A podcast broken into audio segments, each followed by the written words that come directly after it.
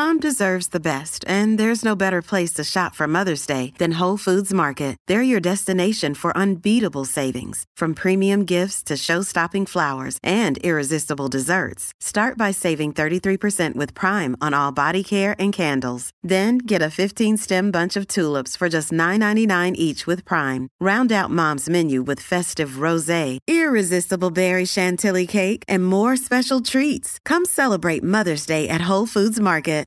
In order for things to get better or to move toward the good, which would be better, um, how do you convince people? How do you how do you make the case for the good in a society who's kind of seemingly in a very relativistic, kind of postmodern the good is whatever is the good. There's no objective good. How do you how do you translate your good, which I assume comes from your faith and your relationship through your faith over many years? How do you translate that to the to the greater culture? Like what what are some of the successes that you've had in convincing people that the good is the good and the true is the true? I think you need to really um, have conversations and like like for me, for example, my own experience has shaped just how I've learned that, you know, what happens behind closed doors or what two adults do or one adult decides, it does have consequences for society and maybe for other people that you haven't thought about. I'm a trans widow, for example, so I share that story um, of how like people say, "Oh, well, how does that affect you if some guy wants to dress up as a woman or live his life as a woman?" And and it gets you know the bathroom issue gets talked about a lot, the sports issue gets talked about, but you know there's a much larger issue about men identifying as women, and there's a much larger issue about what children need. They have an absolute birthright to a mother and a father, and most of the adults are advocating for you know against the natural family they actually had a mother and a father. They had the benefit. The only privilege that exists in the united states besides being uh, you know somewhat free is that is the privilege the privileged group of people are the ones who've had a mother and father around their whole lives and who uh, and the extra added bonus is if those two if those parents you know did believe in a higher power that they were accountable to so they you know they they stayed in some kind of a boundaries. Now, is that something that we can legislate? No, but we could, you know, have um, policies that are more pro family, and as a individual, share the experience. So, what's good about um, two da- uh, a mom and a dad in a in a family? What's uh, for the children, and, and, versus you know they're they're missing out on one of those influences, and what what happens when when it's you know two moms or two dads versus um, the natural family. So you know, we need to be having this. Going to ask my kids, you know, ask my adult kids. Did it did it affect them? Did it, have an effect on them that their father ghosted them to live as a woman? Uh, did it have an effect on them as children when they were uh, sent to court order therapy that told them they had to no longer call their father dad? Did that have an effect on them? And I think that you can imagine it did. So, uh, your ex husband used the state to enforce his identity onto his children, or did that's just how it shook out? That's just how it rolled out. Um, he absolutely was on the side, at least initially, of being, um, you know, the the new pronouns being used and a new name. Um, over the years, the uh, the kids are able to advocate for some better boundaries there um, for themselves. But initially, the state did um, come to his side and force my kids into therapy where they were coached on the pronoun usage. Why, in Texas. why would the state do that? Why, why is that necessary for the state to insert itself into the child psychology? It's almost always um, happens. I don't think it's absolutely necessary in every case to involve, uh, you know, psychologist in a divorce. But in Texas, there almost always is court-ordered therapy when there is a um, a custody dispute. Okay. Uh, it certainly wasn't to benefit my kids. Okay. I can tell you that. Okay, so I guess the way that it happened was that the divorce wasn't amicable and custody there was a battle over custody. And so the state got involved through that custody battle and then assigned psychiatrist or psychologist who then came on board with the ideology the gender ideology in tow. Well, it's not just a rogue uh, therapist; it's the whole industry that, and the whole, uh, you know, every institution, even back, you know, 15 years or so ago, was all on board with or afraid to confront the gender ideology. And so, and I would say, in the case of the people that I dealt with at the time, and my kids were dealing with, they were afraid to confront it and they didn't have like there is no so the attitude is refer to the experts well, there were there were no real empirical studies. There were no systematic reviews of this stuff, and so my kids were the, um, you know, they were basically the guinea pigs of whether this worked. There was no expert to say, "Oh, uh, this is you know going to be really bad for the kids," but there, you know, so there was no expert witness to bring because common sense is out and experts are in. There's a reason why an appeal to authority is called a logical fallacy, and, and that's an example of it right there. Yeah, but there's no expertise there because they're making it up as they go along. Right. Uh, I've I've shied away from uh, the trans widow discussion because marriage is so messy. We're talking about a third person. It's hard to it's hard to really ethically go into this, but it's just it's so I have so much curiosity. And so I just want to say that I want to be as careful as possible and respect you and the, the, third, third person that we're talking about. Um, but I do want to ask you some questions if that's okay. Fine. Um, why was it important for him to not just be feminine? Why was it important for him to become a woman? And why was it important for him to have his children and you identify him with that identity? what what was that? Why?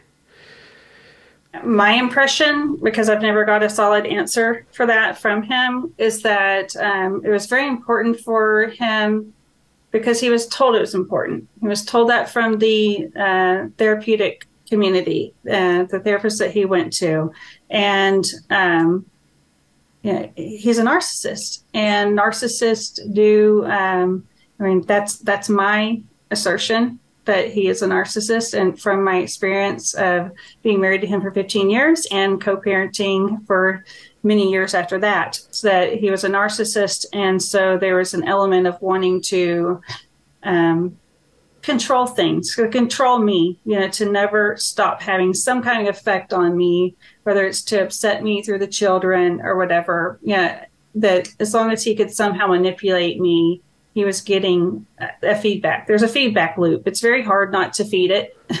As you know, I think most people know if they've been the victim of a narcissist, but you know, it's very hard not to react, and because that reaction totally makes them feel alive. Hmm.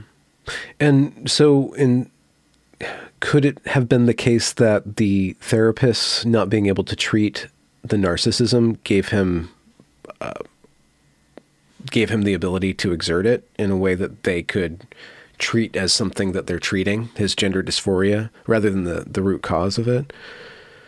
Is that how it shook out? I think there was, um, in our case, um, especially, and as it is with a lot of the um, women, I was in a support group for women like myself uh, at the time. Uh, a lot of our husbands were really, it, it's not that they're confused about their gender. Um, this is like a cover story so they can get hormones. Um, this is what was really going on. If you you know talk to the women and and know about their experiences, their husbands had a fetish, and this is something I wouldn't you know have a word for you know for over a decade later. I, I did encounter like a, a different word that's not used really. I think it's discouraged. It was called auto transphilia, but autogynephilia yeah. is it's a, a paraphilia where the the male is aroused by the idea of himself as being a female, and so I would say that's what was being um, you know experienced, and that the therapist did not even attempt. I mean, she's an activist therapist. She's written a book on how to transition kids. When oh. I went to the therapist with my ex, because I thought we were there to address the cross dressing, which was, um, you know, causing problems in our marriage. Um, and I thought that if this was hurting our marriage, that any rational therapist would say, well, if your goal is to save your marriage, don't do things that hurt your marriage. Uh, and it wasn't like he was cross dressing his ass off in front of me or anything like that. It was stuff he would, you know, take my clothes or I'd, I, I'd find out that he had been cross dressing. So when we went to address that, she told me I was a lesbian, uh, that I must be a lesbian because I had married a man who was. Um, what year? What I, year was this? This was in 1998. Good God! This one, this therapist was ahead of the curve. She she must be on the bleeding edge of this. Goodness, how did you receive that information that you are in fact a lesbian who's been making love with girl dick this whole time? I'm sorry well, I never even heard the term girl dick. I'm sorry. Way back then, but yeah. I, I, didn't take it very well. I was, I was really, really polite. Uh, just and I just said, if that is how he, you know, he feels, um, you know, or, you know, that I was not a lesbian, of course. And she told me I was closed minded because I wasn't open to all the cross dressing or allowing my husband to go out with other men dressed as women and have like girls' night out. So I did not receive that well. I, I, think we went to two total sessions, which is a miracle. We went to more than one but it was because she had given me a book to read. It was called My Husband Betty, and it was a, written by a lesbian who married a man, and then he decided that he wanted to, um, dress up as a woman all the time. That became very central to the relationship.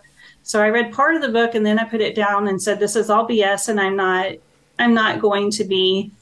Um, you know, like the lady in the book, because their whole relationship became about, you know, really centered on this guy's um, fetish and I don't even know if I knew the word fetish back then, to be honest, but you know, that that's what it was. And so my ex continued to see that therapist behind my back after that meeting for the next 11 years of our marriage. And she wrote him a letter so that he could get on hormones, which he did for 11 years of our marriage. I did not know about it. Uh, definitely did notice some things but I just didn't know he was on hormones. So it did affect the intimacy, as you can imagine.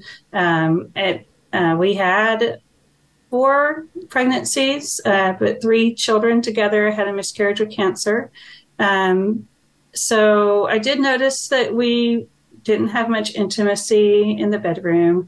Uh, and I now know because I got uh, the text messages between him and someone he met online where he admitted that he couldn't be intimate with me because of the hormones. And so if I would like raise the question like, hey, you know, how come we're not doing the married people things, mm-hmm. um, then he would stop the hormones for a bit so that we could resume marital relations, to say it nicely. And um, if he wanted to um, get me pregnant, then he would stop taking them. So, because mm. it did affect fertility. So, there's that. So, I think it's just very unethical that doctors and therapists would do something like that behind the back of a spouse who is an interested party there. Um, I mean, obviously, I mean, now in retrospect, um, I guess people are like, well, well, how could you have been so dumb? Well, this was in 1998, and all of this happened pre Bruce Caitlyn. So it wasn't like we were on Facebook and being bombarded with all this transgender stuff back yeah. then. Yeah. Wow. Okay. And so,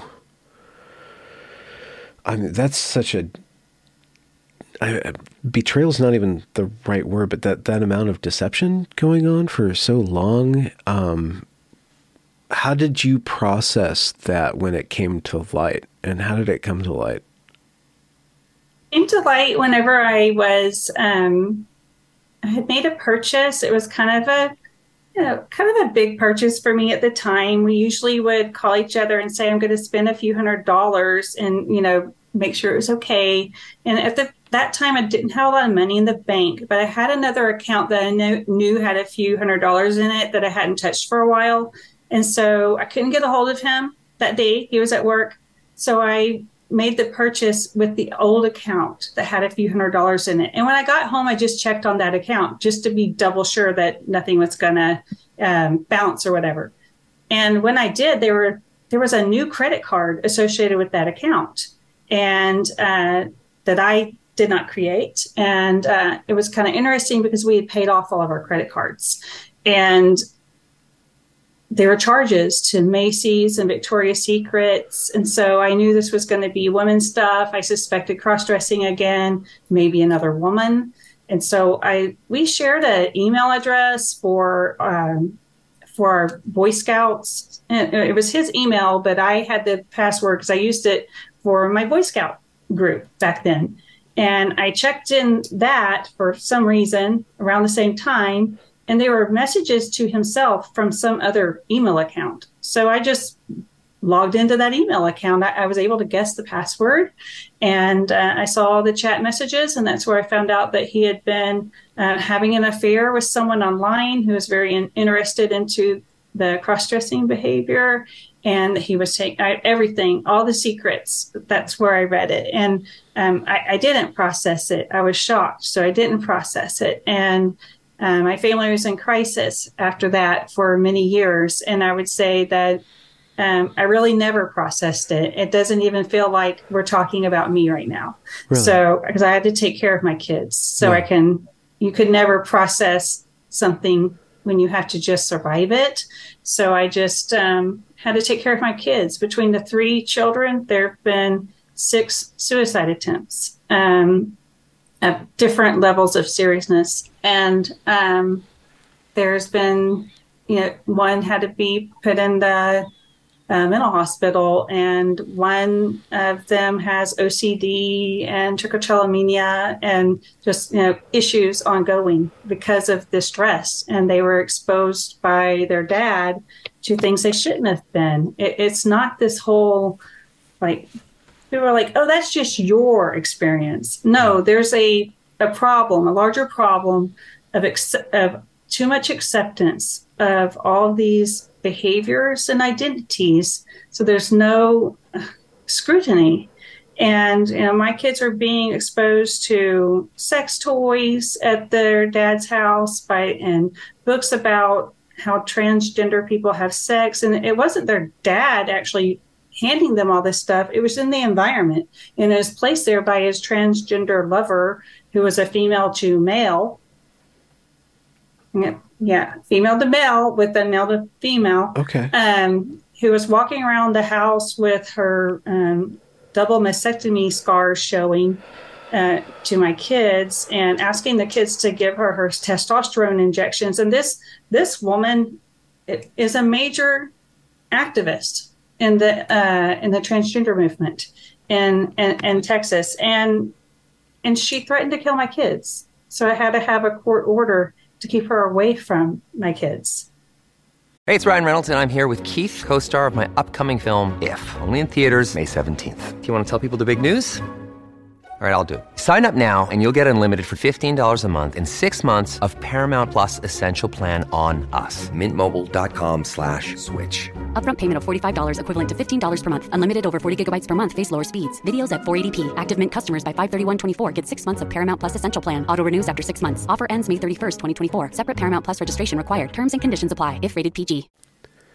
I am, um, I'm blown away by the suffering of your family. Uh, this is the other um, ethical problem. So, like, I don't want to like capitalize on on your suffering. Uh, so, I just honestly, my sincere condolences. But the problem is that the institutions that are in place to protect the children. Everyone's a mandatory reporter in Texas. And the kids were going to a therapist this whole time and were relaying what was happening to them.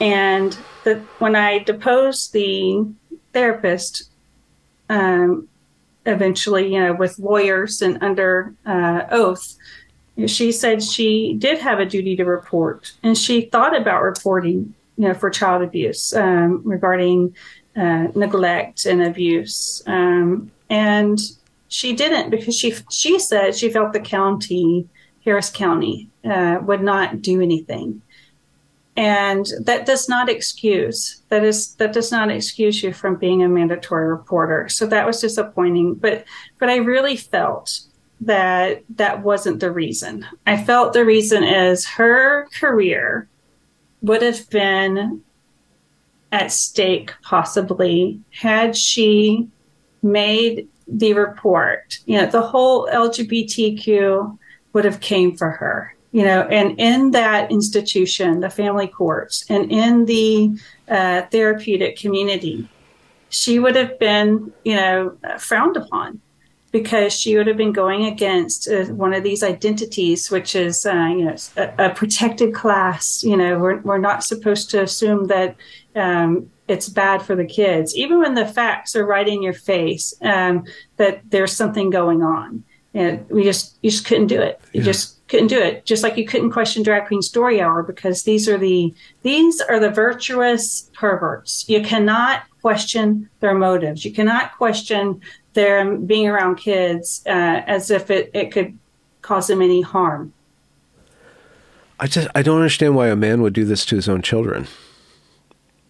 Um. Well, why do women do things? Why does anybody act selfishly? I mean, it's yeah. just you know selfish pursuit of of uh, temporary pleasures instead of you know really wanting what's right in life, what's good, and that's your children. There's no greater blessing on earth than to have children. But we have a culture that tells us, you know, to have kids is to basically uh, risk your uh, prosperity.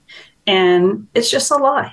It's just a lie. Uh, everything that's is good is being sold as not good, and everything that isn't good is being sold as uh, really good. So it, it is um, unfortunately just the times we're living in, and I, just conservatives. If you want to conserve anything, you need to start uh, promoting what's good. And you said that you still haven't processed the series of events.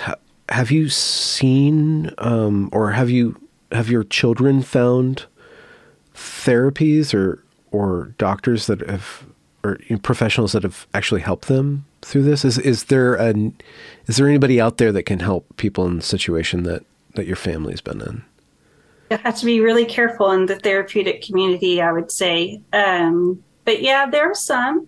Yeah. I mean, you really want to go to someone who has the same goal as you. Um, I've I've seen therapists, but uh, really the um, goal in the last many years, I guess 15 years, has been to help my kids. And that's still the goal. They're, they're adults now, and that's still the goal. There hasn't been time to um, help them. I have uh, health complications that are um, directly related to the stress that I was under for many years.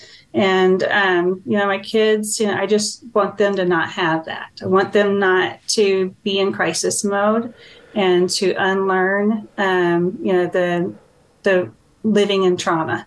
Yeah. And uh, I, I, think that that's possible. They've come a long way. My oldest son uh, had got really great therapy in the last year or so. And uh, my middle son, um, really his church, he's um, going to, he's gotten some great counseling through that and it's matured him and helped him. His faith has really helped him to, um, to see things differently and to heal. And so I still have one that is um, healing. You know, my my uh, youngest from that marriage, she is an adult and she's still in the process of working through all of that. Oh, I'm sorry to ask this. How is the impact of losing a father to, I guess, mom 2.0 affected the female in this, the daughter? Um, and I don't, not to get specific, I was just wondering the psychological impact of losing a father to a trans identity has on a daughter. Just. Um, there's several things. Um, she does love her father and does have a relationship with him. But um, I think she has definitely experienced there is a manipulation going on or that she is being used at times to validate him in a certain way or um, you know to help be a, a prop in the whole experience. I mean he's told people that he gave birth to our kids and he pretends to be their mother. The kids have had to play along with that to avoid embarrassing him and outing him. So just um, there's this whole complication of feeling like you're being dishonest and um, have, helping someone, uh, you know, perpetrate a lie. And uh, she definitely has felt a loss where you know she didn't have a father around to do those things that other girls had a father around to do and I, I, I think in my observation, and I, I did expect this and I did try to mitigate this from happening as that, you know, her relationship, uh, relationships with males, you know, would, you know, be something to be concerned about. And as a mother, I always was. And she did have a, you know, a, a very uh, tragic um, first relationship with a male um, which does happen uh, to a lot of females who don't have a, a trans identifying father. But um, just the willingness to put up with stuff that she shouldn't have was there, and um, just some really abusive crap that she shouldn't have dealt with happened uh, in that. And and I was afraid that she would um, sell herself short, you know. And I still think that she has some things to work through in that regard and, uh, and and really valuing herself because the message has been and it comes out that the self dialogue that the children have had and I've heard this from my daughter like my dad left me you know what does that say about me that my dad basically chose dressing up as a woman over me and that does hurt the kids when they think you know when they think like that and, and kids personalize things and even though they shouldn't. And we work to try against that. When you're down on yourself, you have a really negative self dialogue and and they've they've experienced that. And i think that's really um, put my daughter at a disadvantage when it came to her dating life. Um, presently i will say she is dating someone that i like. And he does mom treat her well. Yes mom approved um, so you know but i still think that in her in her mind, she has a ways to go and she has some things to process uh, to make peace with with the past and and set the right boundaries in the future. And I know she's working on that. She's very good at setting boundaries with me, by the way. So. I mean, you know, I'm dealing with the whole empty nest thing. I've almost. I, I just have one young one at home still, and uh, my my kids from my first marriage are, are grown, and um, my daughter's very independent. She wanted to get out as soon as she could. And yeah. I think she just doesn't like that, you know, like our rules, which are like not very many. Yeah. So. Yeah. Yeah. Um, growing pains. So yeah. As a as a woman, as a mother, um, facing trauma and then going into I'm going to support my kids mode. I'm I'm just gonna I'm I'll, you put yourself aside. You focus on your kids. How do you what feeds you? Is it feeding other people that feeds you? Like how how what helps you? Does helping other people help you? Like what heals you? Is healing other people heal you? Like where where where have you found your strength over these years and and and your own healing? Um well, I mean, in my faith for sure the healing and just knowing like trying to be aware of any baggage that I brought forward um, from the marriage, you know, from being married to a narcissist, I would say, um, which is a more relatable experience. More people could relate to that than can relate to the whole um, man dressing up as a woman thing. Um, so just being mindful, like, okay, and what am I feeling right now? Am I feeling that because of what's happening right now, or am I looking at it through the lens of what happened in the past, um, so that I don't hurt my, you know, current relationships, and and recognizing that for um, a, a, lot of things that happen within the family, um, that they seem really, you know, we were in um, legal battles for years. And so everything was amplified because he sued for custody of the kids twice. So every little thing wanting everything to be perfect. Um, so I had to relax off of that. Um, you know, everything does not have to be perfect, and I don't have to have a freak out session. You know, because something isn't perfect, and um, it took some time to come out of the um, you know battle for my kids because yeah. really I felt like if, if they weren't making A's, if there were behavioral problems, anything, that he was going to take the kids away from me, and that the courts, uh, being woke, were going to allow that to happen. So, um, goodness, we were just we were just stressed out, yeah. and so just trying to you know live in the reality because anyone who's been with a narcissist knows that you get very gaslighted, you question reality. And I had this feeling for years after the divorce that he's going to do something to take my kids. You know, some, he's going to take my kids and they'll always be subjected to all the things that they were being subjected to, like being, he tried to put them in a pride parade with the BDSM leather daddy, you know, waving the whip, you know. Um, I was like, um, and that was on their transgender float, and I had to, you know, argue and get that to be stopped. But I was very concerned. So for me, healing just, you know, trying to live in reality, and one yeah. of the things that I had to learn to do coming out of a marriage like that, where um, there was a lot of emotional, sexual, and financial abuse involved, I had to um, just learn that I have to trust what I see with my own eyes and not just go to uh, somebody who will tell me what I want to hear. And then in my case, it would have been my ex husband. You know, just tell me what I want to hear. Tell me everything's okay. And um, so for that, those are the areas where I had to grow. My faith has definitely helped uh, anchor me.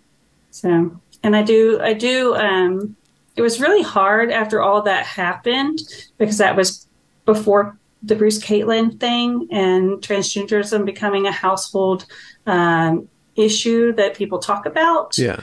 Um, it was hard to watch the trajectory of the whole movement. You know, I would see a news report about, you know, the uh, a young drag queen or this transgender kid, and I was like, this is totally, you know, what we experienced. And I always say, if you want to know the trajectory of the transgender movement, ask a trans widow will tell you how it's going to affect your rights. They will tell you what you're allowed to think. When I went to court to um, for custody of my kids, I was questioned over if I could even co-parent because I'm a Christian and a conservative.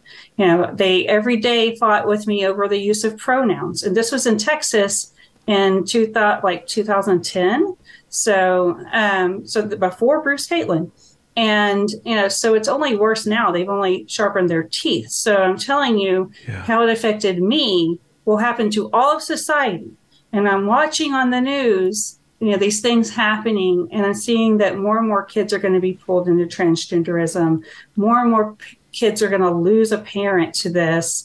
And I would just cry and because I just couldn't stand to think of more families being hurt. So it in a way, it is uh, therapeutic to uh, do what I'm doing and inform others that this this movement is harmful, and the best time to fight against it is before it affects your family, because once it does, it's like your family members in a cult, and if you're speaking against it, you're ostracized, and all of society is now treating people who are speaking against this cult like they're some kind of pariah or some kind of hater. You know, you could lose your job. You know, your family members won't talk to you. I think we know the social consequences of speaking up, but we absolutely must speak up. I felt like I had to. And that does help. So in regards to, you know, is it healing? It's it's healing to speak up. It's not something I want to do forever. Yeah. Um, it's not I don't enjoy activism.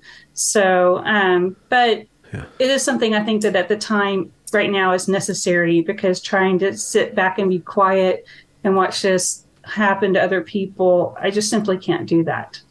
You know, there's that that phrase about the only pe- person that you want in charge is the person that doesn't want to be in charge, and the only person that you can trust being an activist is people who don't want to be an activist at all in, in a certain respect. So, what? How are you speaking out? What? How are people? Um, how can people contact contact with you or witness your testimony, um, see your work? Where, where's it out, and what kind of things are you doing on the ground? So, I'm the Texas director for Mass Resistance, which is an international pro family organization. And so you could reach out to me through Mass Resistance at massresistance.org. You can email me if you um, have something you want my advice or help on at tracy at massresistance.org. Um, you can uh, follow my blog at um, madmamabear.com. And um, you could sign up for the, if you're in Texas, you can sign up for the Mass Resistance Texas uh, newsletters, but you'll need to um, get vetted. check. Do you guys huh? have background checks for your members? So we have really good um, um, security on our um, on our system, and of course we can do background checks. And then when we can't verify, um, they're not going to get to work with me. So yeah, yeah, yeah. Are there events so, that you guys do, um, conferences or uh, rallies? I don't know. Yeah, yeah, we have circles? rallies, and that's why getting um, signed up locally is important. Um, you can contact me at mass underscore tx on Twitter, and uh, you can look up, you know, contact me at Tracy Shannon or Mad Mama Bear on Facebook. Uh, if you get in touch, um, once I confirm you're uh, safe, we can work together. Yeah. Um, we really haven't had problems with that. Once the hate dies down, um, it, it, dies down. And uh, we're mm-hmm. careful about who we work with. Can't screen everybody 100%. We might have somebody it's a little different sometimes, but we've we've been pretty lucky in that regard. So yeah. Well, Tracy, thank you very much for speaking with me and uh, opening up your family story to me. It's uh, really intense. Um, uh, so I am sorry that that happened to you. Um, but insofar as one can be glad for somebody to gain wisdom through hardship, I'm glad that you've gained wisdom through hardship. Thank you, and thanks for having me on. Absolutely. And